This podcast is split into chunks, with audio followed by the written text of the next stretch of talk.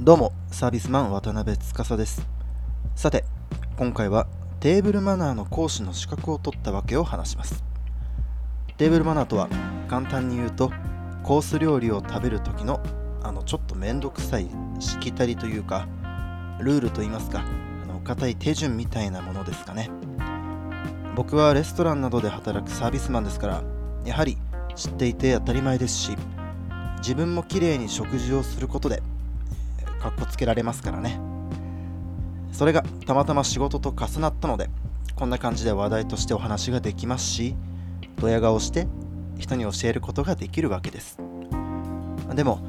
本当にこの資格を取った理由は別にあって今日はそれをお話ししようと思うわけです。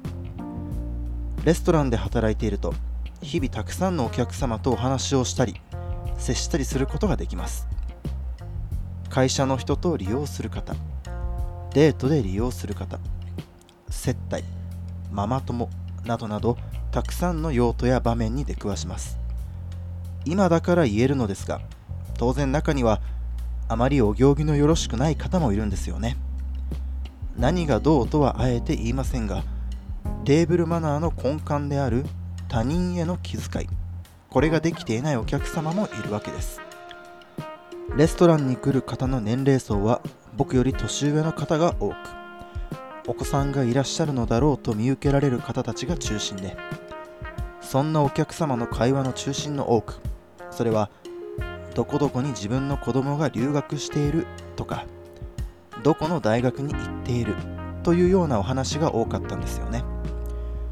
誤解されても嫌なので言いますが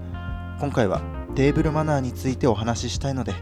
あくまで一例としてこのような例を挙げています。でねもちろんいいんです。良い大学に行くとか海外に留学していると、えー、そういったことってすごく大事だと思っていて僕自身も留学できたらどれだけまた違った人生を歩んだのかなと思うこともあります。そして海外での経験をもとに、え、就職活動などをして良い企業に入れば基本は安泰。まあ、確実に安泰だと言えることはないのですがそれでもネームバリューのある場所へ行ければとりあえず安心だと思います。ですがそうやってお話ししている、えー、親同士の会話って仲が良さそうだとしてもある意味こうマウントを取っている感じがしていたんです。親同士の付き合いも大変だなぁなんて思いながら料理の進行などをしていたんですけれどもあることに目が行くわけです。あれこの人たちってテーブルマナー悪くない？食べ方とかあまり綺麗じゃないなと。僕自身は美味しく料理を食べてくれれば堅苦しいマナーはそこまで気にしなくても良いと思うのですがお話に夢中で温かい料理が冷めていたりフォークにお肉とか野菜とか、えー、これを刺したままお話を続けていたり食べ終わったらナイフとフォークを揃えていない。反対にお皿の上に料理が残っているけどナイフとフォークは揃っていてお皿をお下げしてもよろしいですかと聞くとあまだ食べてますなんて答えが返ってきます。これはそこそこ大きな金額を支払うお店でもそうなんですよね差はあれど必ずいますこれはとても悲しいことです子は親の背中を見て育つという言葉がありますが僕はここにいい意味でも悪い意味でもと付け加えたいと思っています。例えば親がタバコを吸うから僕は吸わないとか。親が暴力を振るうから自分に子供ができたら手を挙げないなどなど。親のしていること全てを真似するわけではなく良し悪しをきっちりとつけることができる子を育てるのも子育てなのかなと思います。話は少し取れましたがそんな食事中の振る舞いはその人の性格が出ると僕は思います。お店のスタッフへの対応が横柄な人とはなるべく距離を置きたいというのが本音です。ではそのようにマナーがなっていない親の子供はどうなのか。当然親がそうだから子供もそうだとはなりませんが世間から見たら親がそうなら子も同じだろうと見られてしまうようなことが多い気がします。世間のフィルターとはそういうものだと実感するようなことがたくさんありました。人は見た目が9割とはよく言ったもので本当はそうではない。話せばわかるし見た目が全てではないと言いたい気持ちもわかりますが興味を持ってもらえない。話す段階に行けないとそう思われておしまいです。見た目が9割なんです。マナーも同じでパッと見の振る舞い方一つであこの人こういう人だとあっという間に見切りをつけられてしまいます。逆に言えばその場だけ取り繕うことも可能ですがその場だけ良くてもいつかはボロが出てしまいますからきちんとしたマナーを身につけることが大切だと僕は思います。後輩や部下にはフレンチのフルコースをきちんと食べれるようになりなさいと教えています。機会があれば一緒にお店に行って食べることもしています。そうしてまたその後輩や部下がそれぞれ下の世代にも伝えてくれたらいいなと思っています。僕自身が今後の仕事にも必要な資格だったというのもありますが下の世代にも伝えたい。こんな思いもあってテーブルマナー講師の資格を取った次第です。もちろん企業単位でも個人レッスンでもテーブルマナーの講師もしていますので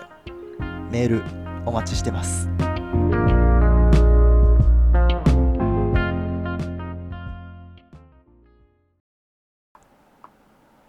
さて今週のワインのコーナーです。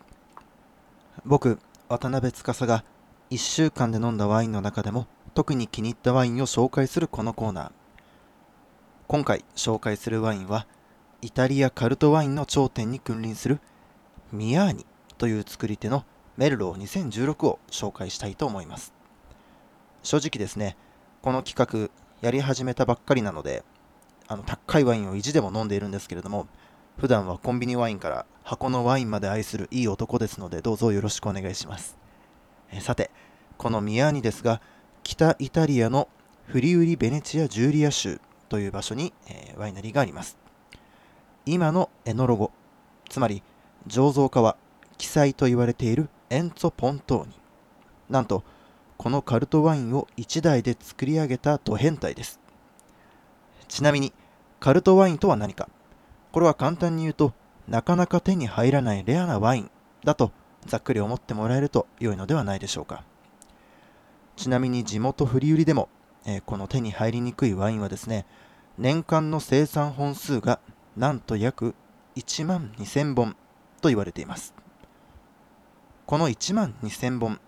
どれくらい少ないのか分かりませんよね。えー、ここで例え、分かりやすいとは言えないかもしれないんですけれども、ブルゴーニュにあるシャンベルタンというミアーニと同じような畑の大きさで有名なワインがあります。このシャンベルタンは年間約6万本の生産量と言われているので、えー、比べると約5分の1ですね、ミヤーニの生産量。ものすごく少ない本数しか生産しないので、なかなか手に入りにくいのが難点なところ。えもちろん、他にもいろいろ言いたいことがあるのですが、ここから先は興味があれば皆さん自身で、えー、調べてみてください。調べることも勉強のうちです。なんちって。えー、さて、肝心の味わいですが、外観は濃い赤紫。透かしても奥が見えないくらいの濃さ。香りはカシスやスミレ、ミントに鉄。ちょっと生肉の感じも取れますし、時間が経つとクリームのような甘い香りも出てきます。そして、一口飲んだ瞬間から襲ってくる圧倒的な力強さに我を忘れるほど黒い果実の凝縮感喉の奥が熱くなるようなボリュームは今まで飲んだどのワインにも当てはまらない強さを感じます。あえて言うならまだ若いからか余韻が美しくない。これは批判ではないんですけれどもそれくらい濃くてパワーのあるワインだということがわかります。非常に飲み疲れをしてしまうかもしれないのに気がついたらグラスに手が伸びてしまうのはある一定のワインにしか感じられない魔力なのかなと思いました。某有名なワイン漫画にてレゾンデートルやサロメと評されたこのワイン。飲む機会は本当に少ないと思いますがもし飲めるならお金を惜しまずに飲むことをお勧めします。僕ももう一度飲みたい。では、今週はこの辺で。また来週、お楽しみに。